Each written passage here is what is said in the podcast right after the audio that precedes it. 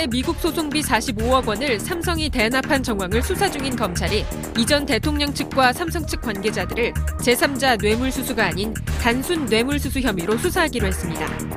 이는 사실상 다스가 이전 대통령의 소유라고 판단한 것으로 부정한 청탁의 여부를 검찰이 증명할 필요가 없다는 점에서 이전 대통령에게 한층 더 불리해질 것으로 보입니다.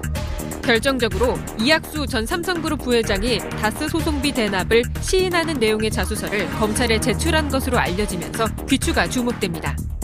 한편 다스 비자금 의혹을 수사 중인 서울 동부지검이 중간 수사 결과를 발표했습니다. 문제가 됐던 비자금 120억 원을 과거 정호영 특검 수사 결과와 마찬가지로 격리 여직원의 개인 횡령으로 결론 짓고 정호영 특검에 무혐의 처리했습니다. 경영진 차원에서도 비자금이 조성됐는데 격리 직원 조 씨가 이들 모르게 100억대 주머니를 따로 찾다는 게 검찰의 설명입니다. 그러면서 다스의 또 다른 비자금을 추가로 확인해 수사하고 있고 120억 원과 별도로 회사 차원의 비자금과 경영진 개인의 비자금 조성을 확인했다는 것. 이슈파이터 두 번째 순서에선 이전 대통령을 둘러싼 검찰의 수사가 종착지를 향하는 가운데 지금까지 새롭게 밝혀진 내용을 짚어보도록 하겠습니다. 네, 오늘은 정치권에 중량감 있는 두 분의 여성 정치인을 스튜디오에 모셨습니다. 오늘 여성들만 출연하는 날인 것 같기도 한데요. 예, 한분 한 분 소개하겠습니다. 진수희 전 보건복지부 장관님 모셨습니다. 어서 오십시오. 네, 안녕하세요. 네, 진수희입니다. 저희 프로그램 처음 출연하시는 것 같아요. 아, 이슈 파이터는 예, 처음이었습니다. 예. 그 전에 있었던 정봉주의 품격, 품격 시대에는 제가 한 자주 번, 아, 자주까지는 아니고 한 두어 번 초대를 받았었습니다. 알겠습니다. 자, 그리고 최민희 더불어민주당 디지털 소통위원장님 모셨습니다. 어서 오십시오. 안녕하세요. 네, 헤어스타일을 바꾸셨어요. 그냥 앉아 있으니까 이렇게 헤어 아터가 잘라주셨어요. 아주 잘 아니, 어울리세요. 예, 잘 어울리세요. 예. 네. 그 작가가 명칭을 지었습니다. 희자매의 격조 토크. 오, 왜냐하면 아침 네. 라디오에 두 분 여성 정치인 하시잖아요. 가끔 들으시나요? 아, 저 CBS. 아니, 아니요. 지금 그, 김어준의 뉴스 공장에 아, 박영선 아, 의원과 나경원 의원 두 네, 분이 네, 하시잖아요. 네, 네, 네, 그, 어떠세요? 희자매 격조 토크. 좋아요. 좋으세요? 저도 아주 좋습니다. 그 희자매를 잘 모르시는 분들도 있을 것 같아요. 의원님 설명 좀 해주세요. 왜. 희자매가 네. 실버들이라는 그 김소월 시에 네. 노래를 붙인 그 노래로 어, 데뷔한 세 명의 여자 그 네. 좀 트리오 가수였어요. 네. 근데 그 중에 한 분이 인순이 씨. 인순이 씨. 네. 예. 최민희, 진수희. 그래서 네, 희자매입니다. 어느 분이 언니세요? 언, 니가 누구예요, 언니가? 아마 물리적으로는 제가 언니인 것 같은데. 물리적으로. 제가 평소에 워낙 최민희 의원님 좋아하고 또 존경하고 네. 그래서 저는 뭐 아주 네. 영광입니다. 네, 저도 영광입니다. 네. 저희는 아, 조카까지 좋아해요. 그 아침에 하는 프로는 두 개의 음. 방송이 동시에 돌아간다는 얘기를 네. 많이 하는데 오늘은 어떻게 될지 여러분 함께 해주시면 좋을 것 같고요. 어, 우선 앞에 인터뷰 좀 보셨죠? 네. 아, 이 얘기 좀 하면서 들어가야 될 것 같아요. 네. 지금 근데 이은택 감독 전에 고은 시인 있었죠? 고은 시인 전에 안태근 검사장 네. 있었습니다. 이 트리오인가요, 이분들도? 더 아. 있을 거예요, 아마. 아마도. 그러니까요. 드러나지 않아서 그렇지. 각 네. 분야마다 뭐.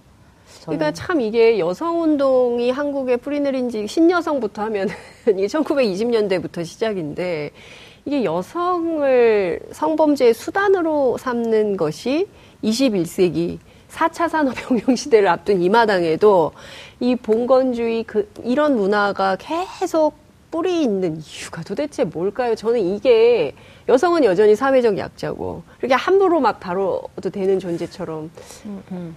언니부터 하실까요? 여성과 관련한 영역 중에서 뭐 네. 경제 영역이라든지 저기 정치 영역이라든지 기타 다른 사회적인 영역은 뭐라 그럴까 많이 여성들이 진출하고 그 내부의 조직 문화도 어느 정도 바뀌고 있는 중인데 이 성적인 것과 관련한 거는 그동안 뭐 우리 사회뿐만이 아니라 다른 나라들도 이게 굉장히 사적인 지극히 개인적인 영역으로 치부되어 왔기 때문에 이렇게 공개적으로 드러나기가 굉장히 어려운 말하자면 여성과 관련한 최후의 영역이었다가 이제 이번에 이렇게 드러나기 시작을 음. 한것 같고요. 저는 최근에 이 이슈 갖고 굉장히 복잡한 신경이에요. 그러니까 아. 여러 가지 느낌이 교차하는. 우선 하나는 우리 사회의 그 아주 민낯, 치부가 이제 드러나는 거하고 관련해서 굉장히 참담하다는 느낌. 그 다음에 또 하나는, 아, 지금 이렇게 미투 운동에 동참하고 있는 여성들 굉장히 가상하고 또 그들에 의해서 드러나고 있다는 것에 대해서 약간 후련함, 통쾌함을 느끼면서 이제 마지막 느낌은 정말 이번 이 상황을 계기로 어, 이런 것들이 특히 여성을 어떤 성적인 대상으로 보는 그 여성관, 그 다음에 왜곡된 삐뚤어진 성문화 이런 게 좀 정말 에, 바로 잡혀지는 계기가 되었으면 좋겠다는 간절함. 간절함, 무슨 약간 후련함, 또 막 참담함, 이런 음. 모든 게 복합적으로. 이렇게 복합적으로 그런 느낌의 요 며칠을 예. 좀 지내고 있습니다. 의원님은 어떠세요? 일단 이, 이런 문제가 저는 그냥 성, 성 역할의 문제라기보다는 권력 관계에서 발생하는 문제 같아요. 음. 그러니까 그 연극계만 해도 이게 굉장히 자유로운 곳이어야 되는데 네. 의외로 연극계가 굉장히 그 권력자 하나를 정점으로 네. 이 계, 계단식 그 하이라키라고 음, 할까요? 네. 그런 구조가 되어 있는 곳이거든요. 음. 그러니까 이 피해 여성들이 어, 피해 사실을 얘기해도 이 하이 이 계단 구조에서는 아무도 피해 여성을 돌봐주려고 할 수가 없는 네. 예, 생각조차 할 수 없는 거라 이건 철저하게 권력 관계에서 어, 그 사람의 생사 여탈권. 그러니까 말하자면 연극 배우가 생사 여탈권이라고 하면 출연할 수 있는 권한이 그렇죠. 제한되는 거잖아요. 네. 그래서 이 문제를 만약에 내가 폭로하면 성추행을 당했다라고 폭로하면 즉시 영국회에서 퇴출될 수밖에 없는 음. 구조. 네. 이게 권력 구조에서 발생하는 문제로 보여요. 음. 그게 이거는 그 내부의 권력 구조의 문제로 발생하지만 결국은 그런 권력의 남용이거든요. 네. 일종의 이것도. 음. 그렇기 때문에 이거는 법적인 조치에 의해서만 그나마 해결될 것이다. 네. 아, 그리고 법적 조치가 따르고 책임질 사람이 책임지고 나면 그 후에 이제 사람들이 아, 저 사람도 뭐 법적으로 처벌될 수 있구나. 네. 네, 그런 법에 대한 신뢰가 음. 개입되면 그 후로 문화적으로도 음. 서서히 바뀔 것 같은 그게 하나 있고요. 네. 어, 다른 하나는 이제 이게 안태근 추행 사건이었잖아요. 네, 서검사가. 예. 네. 그 다음에 이게 최교일 의원의 은폐 의혹 사건에서 네. 지금 이제 문화예술계로 오면서 어, 앞으로 문화예술계 쪽에서는 저는 좀 더 같은 사례들에 대한 고발이 이어질 걸로 음. 보입니다. 네. 그리고 이 문화 영역이라는 데가 이 이윤택 그 대표 같은 경우도요. 저도 정말 많은 사례들을 들었는데 어. 그 매개가 되는 게 연기 지도예요. 연기 지도. 연기를 지도해 주겠다. 음. 특히 신인들의 경우는 연기라는 게 기준이 없는 거잖아요. 네. 기준이 없다 보니 이게 일종의 막 장인처럼 네. 그렇게 되는 거잖아요. 그래서 네. 개별적으로 전수되고 그리고 이거를 잘한다 못한다도 사실 느낌으로 느끼는 거라 네. 객관적으로 이게 수치화할 수가 없잖아요. 네. 그래서 연기 지도를 해주겠다면서 은밀한 공간으로 부르기도 하고 뭐 그런 일들이 비일비재했다는 얘기는 정말 수없이 많이 들었거든요. 네. 너무 파다하게 음. 이윤택 대표 주변에서는 네. 네. 그렇기 때문에 앞으로 이 연극, 영화, 문화예술 쪽에서는 네. 저는 이 비슷한 미투 사례가 많이 발생할 텐데 네. 이제 이 부분에 대해서 이걸 이제 개인의 상처로 뭐 치부하지 말고 그리고 무엇보다 은폐해 왔던 분들 있잖아요. 네. 은폐의 이유는 다양할 것 같아요. 음. 조직을 보호하기 위해서 은폐할 수도 있고 네. 권력자에게 부역하기 위해서 은폐할 수도 있고 그런데 어, 그런 은폐했던 분들의 저는 미투도 음. 이어져야 한다고 생각합니다. 네. 나는 왜 방관했는지에 음. 대해서. 음. 그러니까 저는 이 아까 이제 우리 그 이승비 배우는 어, 가해자가 양심 고백할 리는 없다. 아마 음. 이제 숨어 다니고 도망 다니고 끝까지 그 진실 고백을 안 하려고 할 거다. 이제 이런 얘기를 했는데요. 아니, 제가 어제 이윤택 씨그 네. 기자회견을 보면서 제가 저 나름대로 굉장히 붕괴한 게 저거는 사과가 아니고, 아니고. 사과 쇼를 한다는 느낌을 음. 굉장히 강하게 받았어요. 장소부터가 아마 소극장이었던 예, 것 같은데 예. 마치 본인은 연극 그걸 하고 있다는 착각을 느끼고 있는 게 아닌가 싶을 음. 정도로 그래서 제가 느끼는 게 본인 입으로 십수년간 거의 예. 20년 가까이 상습적이고 반복적으로 그런 행위를 해왔음 해왔던 사람이 예. 그 며칠 상관에 갑자기 그게 잘못됐고 그래서 사과하고 그러니까 진심으로 반성을 하고 있는가에 대해서 저는 강한 네. 에, 의구심이 들었고 단지 지금 상황이 이렇기 때문에 국면을 모면하려고 하는 거 아닌가 하는 거. 음. 그다음에 두 번째는 성추행은 인정하면서 성폭행은 없었다는 그 이야기를 하러 나온 게 아닌가. 아. 그래서 최소한 이 법적인 책임을 비껴가려고 한 그런 의도가 있었던 거지 정말 자기가 잘못했고 피해자들한테 정말 사과하고 싶은 마음이 이, 엿보이지는 전혀 예. 않았다. 그런 점에서 더 음. 저는 음. 분개를 했었습니다. 오만이 지금 구속 수사 요구하고 있거든요. 네. 그리고 진심으로 본인이 그 사과할 뜻이 있으면 피해자한테 사과를 그렇죠. 해야 되는데 원, 예. 연국계 전체에 사과를 하고 경찰에 스스로 가야 되는 거 아닙니까? 그러니까 이분은 피, 그 피해자가 너무 많기 때문에 네. 일일이 찾아다니기도 어려울 거다라는 얘기가 네. 있더라고요. 그러니까 기억을 못할 수도 그, 있겠다 싶어요. 그러니까 너무 일상적으로 그러니까 그 이분이 얘기한 것 중에 저는 진짜 이상했던 게 관행상으로 해왔던 일이다. 관습으로 비껴가는 네. 거잖아요. 그러니까 본인 책임보다. 네. 관행이라고 할 정도면 그냥 네. 일상화되었다는 거. 그러니까요. 네, 그리고 이제 좀 아까 나왔던 이 배우 같은 경우는 음. 성추행이기 때문에 저렇게 말이라도 할 수 있는데 이제 언론에 나와서 음성 변조해서 얘기한 분들을 네. 보면 성폭행을 당하는 현장을 다른 사람들이 지켜보고 있었다 이런 증언도 그러니까요. 있었잖아요. 네. 더 끔찍한 증언들이 있는데 그게 그런 일이 한두 번이 아니었는데 네. 지켜보는 모든 사람들이 은폐해 왔던 거잖아요. 그렇죠. 그러니까 저는 이제 빨리 은폐자들이 고백해야 된다. 이것도 음. 되게 중요한 포인트인 것 같고 네. 그다음에 이게 남녀 간의 권력 관계를 최후의 권력 관계라고 얘기하잖아요. 그것처럼 이렇게 연극계 영화계가 아니고 뭐 검사가 아니고 일상적으로 벌어지는 광범위한 성추행이나 성폭행 문제 네. 그걸 말할 수도 없는 문제 네. 그리고 제가 대학생 시절에 경험했던 노동 현장에서의 성추행이나 성과 관련된 문제는 어, 너, 너무 일상적이어서 누구도 문제 삼지 않는 수준이었습니다. 어, 네, 그래서 노동이라는 거 하시면 노동운동 얘기하시는 아니요, 그 작업 공장, 공장 안에서, 작업장 안에서. 아. 네, 그래서 어, 그랬기 때문에 지금 이 순간에도 네. 정말 뭐 유명하지도 않고 뭐 그런 평범한 여성들이 당할 네. 광범위한 그런 크고 작은 성추행 같은 것은 아, 그거는 어떻게 해야 될지. 그렇죠. 고백조차 할 수 없는, 정말 음. 개인적으로 치부되는 거잖아요. 네. 그런 일상적인 네. 성추행이.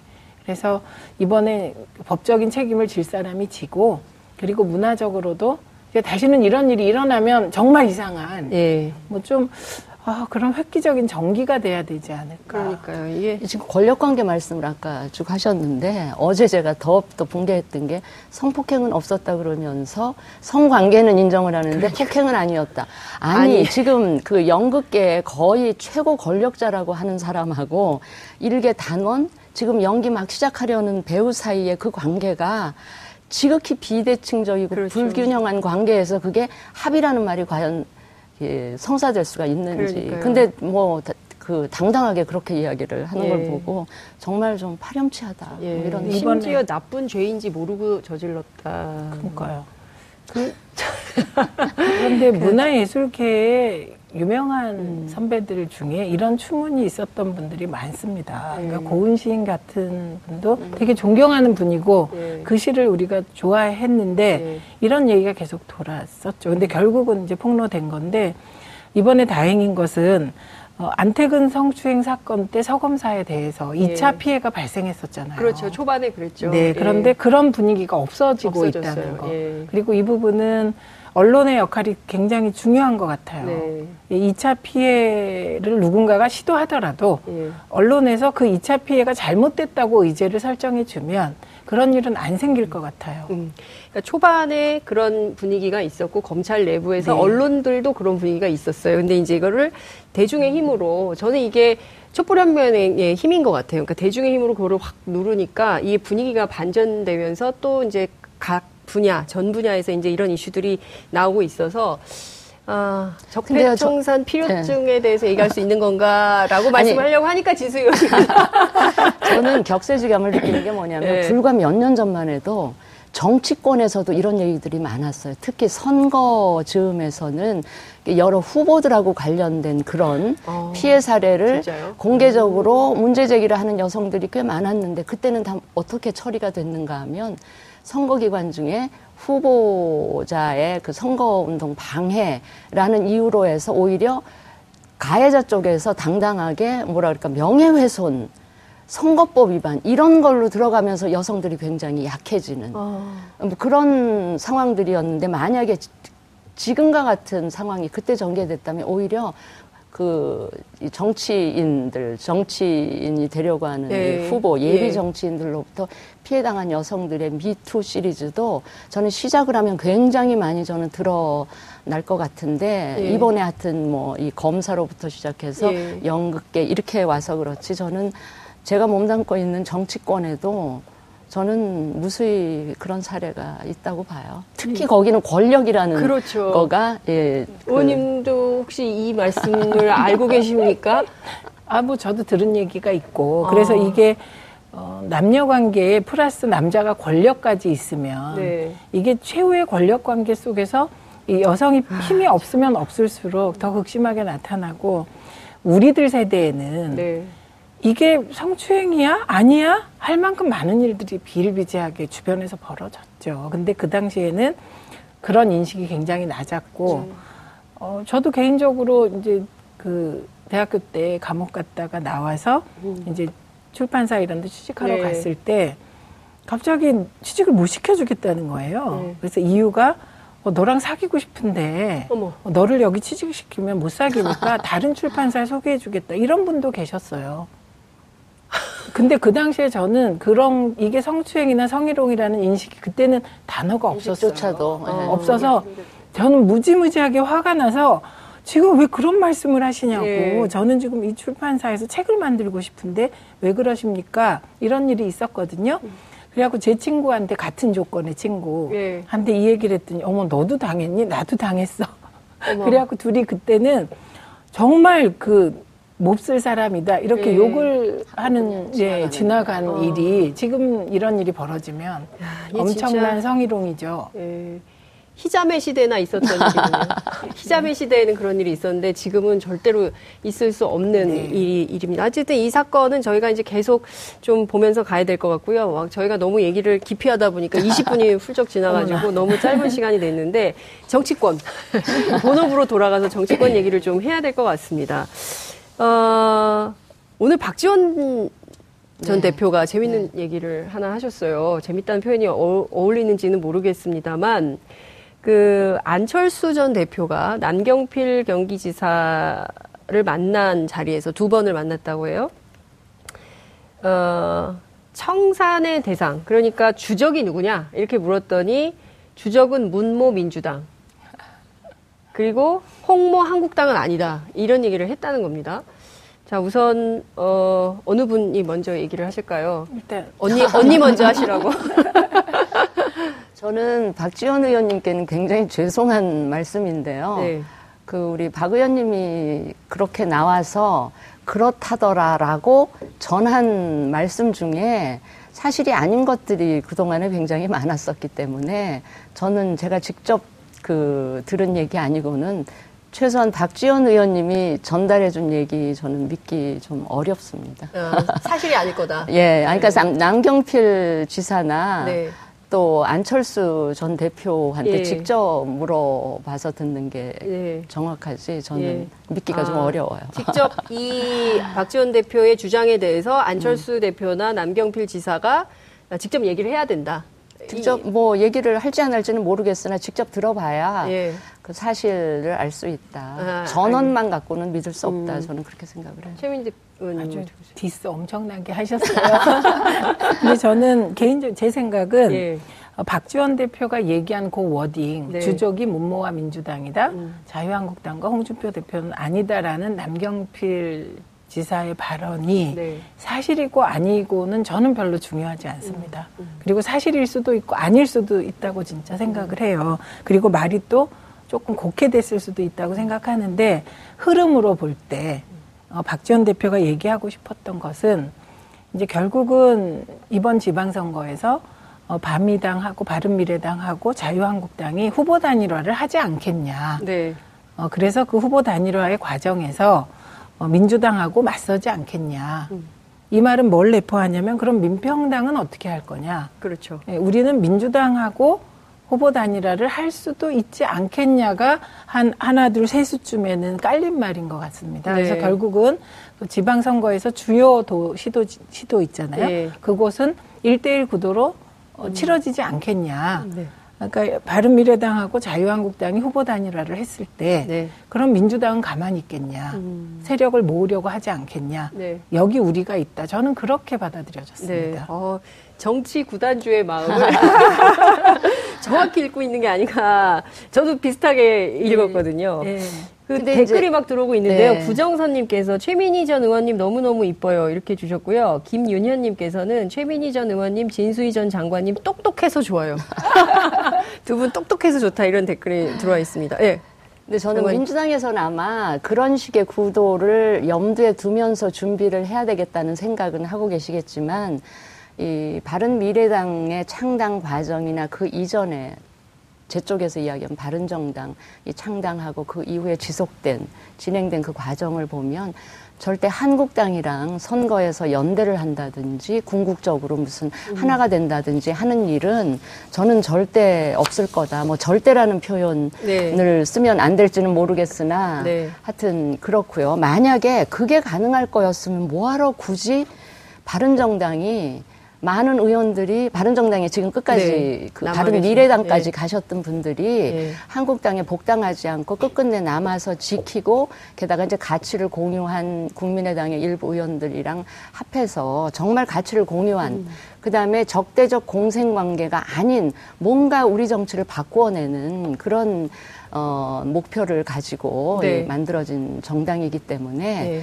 만약에 바른 미래당이 다음 이제 6월 지방선거만 걱정이 돼서 만든 정당이라면 뭐 그럴 수도 있겠죠. 그러나 그게 아니고 우리는 좀 더 길게 보고 한국 정치의 미래를 음. 바라보고 만든 정당이기 때문에 지금 지금 지방선거가 아무리 급하다고 해서 음. 최소한 한국당하고 뭔가 연대라든지 네. 후보 단일화라든지 그런 일을 하지는 않을 거다를 음. 제가 분명히 이 자리에서 음. 예, 그 시청자들께 그 약속을 그 드릴 수가 있어요. 그렇게 생각하는 네네. 이유는 자유한국당이 그 청산 대상이다 이렇게 보기 그렇죠. 때문에 그렇죠. 자유한국당은 저희가 생각하기에 그 참된 이 보수가 아니고 오히려 국민으로 하여금 아, 보수는 왜 저래라고 하는 그 모델처럼 되고 있기 때문에 네. 저는 자유한국당은 문을 닫아주는 게 보수의 미래, 나아가서 한국 정치의 미래를 위해서 오히려 그게 바람직하다고 생각을 하고 있고요.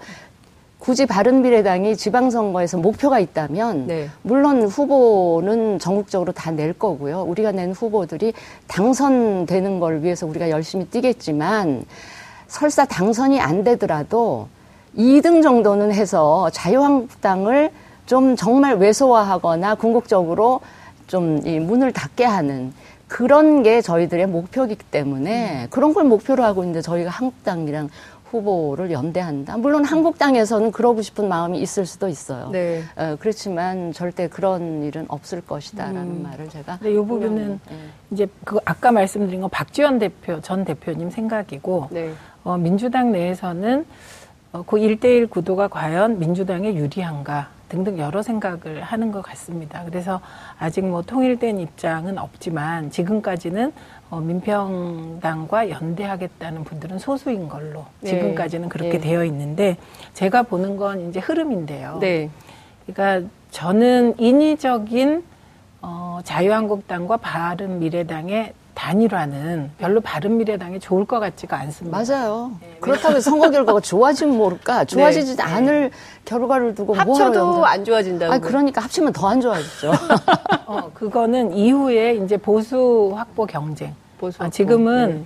과거에 우리는 우리가 이합집산의 전공 정당이잖아요. 그래서 우리는 진보와 중도를 놓고 네. 이제 이합집산을 했다면 지금은 어, 중도와 보수를 놓고 음. 어, 바른미래당과 자유한국당이 경쟁을 하는 구도인데 이미 자유한국당은 14% 탄핵 반대 음. 세력의 지지를 얻겠다는 정체성을 분명히 하고 가고 있기 때문에 네.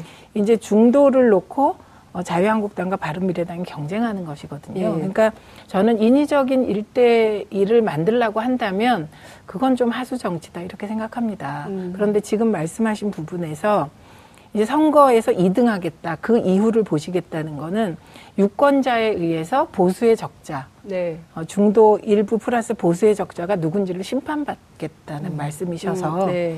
결국은 그렇게 가는 것이 정도일 거라는 생각이 들고 음. 그렇게 바른미래당이 최대한 갔을 때 이제 보수의 저는 적자의 흐름이 바뀔 수 있다고 생각합니다. 아. 그래서 이거는 민주당의 이해관계가 일대일이다 이건 전 개인적으로 그거에 동의를 안 해요. 네. 네, 동의가 그, 잘안 돼요. 네. 그러면 네. 잠깐 말씀을 음. 바로 잡을 우리가 2등 하겠다는 게 궁극적인 목표가 아니고요. 아, 후보를 낸 이상에는 당선시키기 위해서 최대한의 노력을 할 텐데 당선이 안 되더라도 지역에 따라서 최소한 2등은 자유한국당은 누르겠다. 그럼 2등이라는 표현 좀 그런데 네. 자유한국당은 꺾어 가겠다는 게 그게 꼭 우리 바른 미래당의 미래뿐만이 아니라 보수의 미래나 한국 정치의 미래를 위해서 저는 그게 바람직하다. 네. 저는 많은 유권자들이 그걸 원하고 있다라는 음. 뭐제 착각인지는 모르겠는데 근데 지지율 생각을 합니다. 예. 표를 보면 여전히 네. 자유한국당이 좀 우위에 있고요. 근데 그 여론조사가 네. 여론조사 기관마다 조금 다르고 네. 또 지역마다 좀 다르게 네. 나타나는데 저희들이 신뢰하는 그 여론조사 기관의 네. 여론조사 결과는 그 TK 지역을 제외하고는 지금 바른미래당이 아직 바른미래당 창당 공식적으로 네. 창당 이후에 제대로 된 그 저희들이 예. 그쭉 참고하는 여론조사가 안 나왔기 때문에 네. 조금 성급한 그 음. 그 판단이긴 하겠으나 적어도 수도권이나 TK 지역을 제외한 지역에서는 어, 한국당보다는 네. 조금 더 앞서가는 결과를 나오지 않을까. 그리고 앞서가는 결과를 저희들이 음. 만들어야 된다고 네. 생각해요. 그게 근데 이건 좀 어떻습니까? 네. 그 TK 지역을 뭐 그 이를테면 보수의 성지 이렇게 불리기도 하는데요. 이 TK 지역은 그러니까 사실은 그 이번 지방선거에서 지역주의 그동안에 지역주의가 굉장히 팽배한 선거가 많았는데 딱 나뉘잖아요 동서가. 근데 이번에는 그게 좀 균열될 조짐을 보인다. PK에서 민, 주당이 상당히 네네. 선전하고 네. 있다. 이제 이런 지표들이 나오고 있는데 네네. 네. 그 지역주의를 허물려면 TK에서 좀 바른미래당이 아, 좀 우리가 좀 확보를 해야. 되는 거 아니에요? 예, 해야 되는데 그래서. 예. 예. 뭐 좀 수도권에서는 농담, 조금 괜찮을 수 있지만 수도권에서는 꽤 선전을 예. 할 거라고 저희가 기대 섞인 전망을 하고 있고요. 대구 같은 경우도 지금 그 여론조사상 드러나지 않는 여론조사에 응답하지 않는 아하. 2, 30, 40대 이 젊은 층에서는 대구에 가서 직접 듣는 이 민심들이 있잖아요. 현장에서 예. 체감하는 민심들은 조사에 나타나는 것과는 상당히 다른 양상들을 저희는 어, 읽고 있고요. 네. 게다가 저희들 바른미래당이 이제 대구 지역을 지금 굉장히 집중해서 후보를 찾고 있는 노력을 하는데 그 이유 중에 하나가 홍준표 대표가 그러셨거든요. 대구시장 그 당선 못 시키면 네. 한국당 문 닫아야 한다라고 네, 했기 때문에 네. 어느 다른 지역보다 우리가 대구시장을 누르면 네. 한국당 문 닫게 하겠구나 이런 생각을 해서 거기에 좀 바른미래당의 있습니다. 이번 네. 선거 전략이 한국당 문 닫게 하는 전략인 거 아닌가 그건 이제 보수 네. 이제 보수의 본진을 놓고 네. 경쟁을 하는 건데 네. 이제 박근혜 대통령을 아직도 불쌍하다고 생각하는 핵심 보수층은 뭐 있겠죠. 그런데 보수가 그 핵심 지지층만 있는 게 아니고 한 30%가 있는데 지금 응답하는 분이 14% 15%인 것이거든요. 그러니까 그거는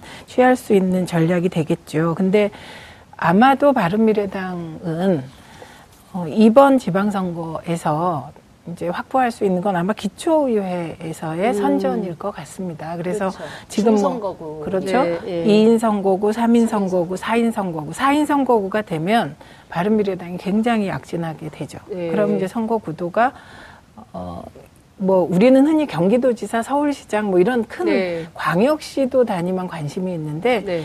어, 지방자치의 진짜 핵심 중에 핵심은 시의회 구의예요. 네. 특히 예, 음. 예. 그러면 그런 이제 기초 단위에서 어느 정도 약진을 하면 이건 뭐가 되냐면 다음 총선의 발판이 되는 거죠. 네. 그래서 오히려 지금 제가 보기에 이제 관전 포인트라고 하면 어, 과연 자유한국당하고 바른미래당이 예. 기초의회에서 얼마나 프로테이지를 보수해서 나눠 갔느냐가 음. 저희는 관심사예요. 어떻게 목표를 정하고 계십니까? 아니 저희는 예를 들면 기초의회 서울시만 예를 들어보면 기초 선거구에 3인 선거구가 꽤 많아요. 네. 3인 선거구면 아마 민주당의 경우는 가나 음. 두 후보를 낼 것이고 네. 바른미래당은 두 후보를 낼 여력까지는 안 되기 때문에 후보 한 사람. 네. 그 다음에 이제 모르겠어요. 한국당의 경우 후보를 한 사람 낼지 두 사람 낼지. 음. 만약에 민주당에서 두 사람 나오고 자유한국당과 바른미래당이 한 사람씩 나오고 또 정의당도 있을 네. 것이고 하면 제 생각으로는 지역구마다 조금 차이는 있겠지만 민주당이 잘 선거운동을 지혜롭게 가져가면 가나 두 후보를 가져가고 바른미래당이 한국당을 누르면서 음. 한석을 차지하는 요런 구도로 가지 않을까 아니면 네. 정의당이 민주당 후보 쪽을 조금 잠식하면서 민주당 하나 바른미래당 하나, 한국당 하나 이런 식의 선거구도 좀 나올 것 같고. 네. 네. 이제 중대 선거구로 가면, 가면 유리한 거죠. 네. 특히 4인 선거구면 뭐 저는 바른미래당이 음. 되게 약진할 것 네. 같아요. 그러면 둘 하나 하나 이렇게. 그 4인 선거구의 경우에는 지금 자유한국당하고 민주당이 반대한다고 서울시의 경우에는 그런 얘기가 나왔는데요. 예. 좀 이게 가능하면 될까요? 좁혀서 네. 2인 선거구로 가자 이런 예. 건데 그것도 당내에서 이견이 있기 어, 때문에 이견이 있어서 네. 어떻게 정리되는지는 저희가 좀 네. 보도록 하겠습니다. 안철수 대표는 네. 서울시장 출마하시는 겁니까? 했, 하셨으면 좋겠어요. 예. 근데 이제 그, 안 대표 본인이 예. 뭐 무슨 일이든 당에, 당이 요구하면 뭐 마다하지 않겠다라고 하셨으니까 뭐 지방선거든 재보궐선거든 국회의원 재보궐선거든 네. 출마를 하실 것 같은데 저희 지금 신당의 많은 음. 구성원들이 공통적으로 바라는 건 아마 서울시장 출마인 음. 것 같습니다. 네. 저 말은 이제 안 대표한테 미랄이 돼서 네. 그러니까 안철수 대표가 출마를 하면 바른 미래당의 존재감이 음. 서울시장 출마 안 하는 것보다 훨씬 높아져요. 네. 그럼 아무래도 시선이 바른 미래당 쪽으로 음. 쏠리게 되고 네. 결국 이제 기초의회 선거나 음. 혹시 이제 기초 자, 예, 구청장 선거, 기초 자치 단체장 선거에서 어, 뭐 조금 한두 석이라도 만약에 바른 미래당이 되면 그건 이제 교두보가 음. 되는 건데 저는 결국은 안철수 대표의 목표는 이렇게 어떤 식으로든 그게 뭐 인위적으로 자유 한국당하고 바른미래당이 통합을 하든 그 가능성은 낮지만 혹은 유권자가 통합을 이루어내건 네. 네. 그 결과에 따라 어, 차기 보수 중도 예. 어, 요쪽의 대권 주자가 지금 유승민이 되냐 안철수가 되냐 지금 그게 되게 저도 궁금하고 네. 국민들도 궁금할 것 같아요. 네. 근데 안철수 대표가 서울시장에 나가서 의미 있는 득표를 못하면 그건 본인에게 굉장히 데미지니까 선택이 쉬울 것 같지는 않습니다. 음. 당에도 굉장히 그 피해가 클 수 있는데 그 보면 보통 그러잖아요. high risk, high, high return. return. 네. 그러니까 위험 부담이 큰 도전을 용감하게 하시게 되면 당 입장에서는 그게 모르죠. 선거라는 게 또 바람이 일어나고 뭐 안철수 돌풍이 일어나서 되면 그거야말로 더 할 수 없이 좋은 거고 설사 안 될 경우에도 당을 위해서 본인을 희생한 거기 때문에 설사 선거 결과가 좋지 않다 하더라도 충분히 우리 당에서 어, 앞으로 뭔가 역할을 드리거나 당을 위해서 할 수 있는 음. 일들은 굉장히 앞으로 많이 있을 네. 거다. 자유한국당은 6 음. 플러스 알파를 얘기하고 있거든요. 그러니까 여섯 개의 그저 지방자치단체를 수성하겠다. 이제 이런 전략으로 나오고 있고 민주당은 9 플러스 알파. 그래서 이제 근데 13석 까지도 어, 보더라고요. 그러니까 여론조사 지표로 보면은 13개 광역단체, 에, 자치단체를 어, 석권할 가능성이 높다. 이런 얘기가 민주당에서. 나온, 예, 민주당. 예, 예. 아니, 민주당에서가 아니라 이제 언론의 여론조사, 여론조사 기관에서 예, 이제 이렇게 예. 나온 거죠. 이제 민주당에서는 9 플러스 알파 이렇게 얘기를 보수적으로, 보수적으로 하는 거고. 예. 바른미래당은 아, 우리는 그렇게 전망은 안 해요. 아직 지금 시작 단계고 네. 후보를 찾고 있고 하는 단계니까 후보가 어느 정도 출마 안 하십니까? 아, 저는 뭐 제가 출마해서 당에 그렇게 크게 도움은 안 될 것 같고요. 다른 분들 출마하시는 분들 제가 도우미 역할은 정말 현장에서 열심히 하려고 생각을 하고 있어요. 네. 근데 지금 요 여론조사가 네. 우리가 수없이 많은 선거 전 여론조사를 봤지만 이게 네. 맞는 경우가 많지 않습니다. 음. 많지 않고 지금은 어, 민주당 우리 당에서 인정할 수밖에 없는 거는 지금 여론조사에 보수층의 응답률이 진보층 응답률보다 낮다. 네. 이건 인정할 수밖에 없는 사실이에요. 네. 네, 그렇기 때문에 어, 대통령 지지율도 높은데 네. 어, 문재인 대통령 지지율의 특징은 대개 대통령이 지지율이 팍 떨어지잖아요. 네. 그럼 반등하는 게 참 어려워요. 네. 근데 떨어지고 반등하기를 세 번 정도 되풀이 하니까 네. 이게 이제 콘크리트 지지층, 소위 박스권이 60%에서 멈, 는 게 아니냐 뭐 이런 우려를 자유한국당이나 이쪽에서 하겠죠. 그런데 네. 그 지지율 또한 네. 저는 개인적으로 70%가 나오면 아 저건 65%뭐이 음. 정도로 늘 보기 때문에 음.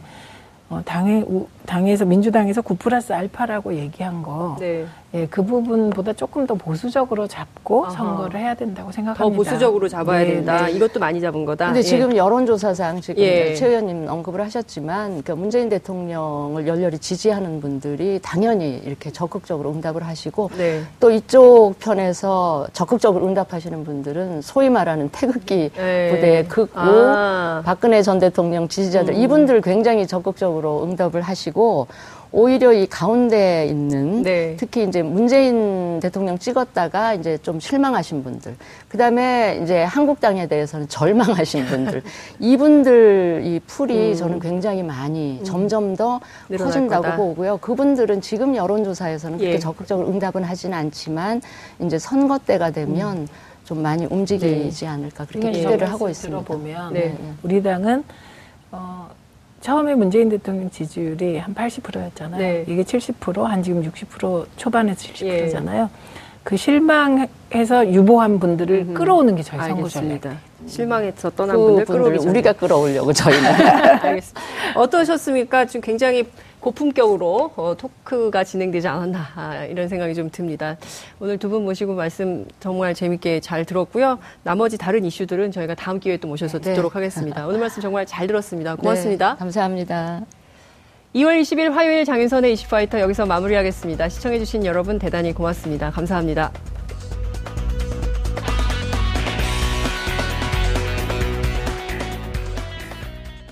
오늘 방송 좋았나요?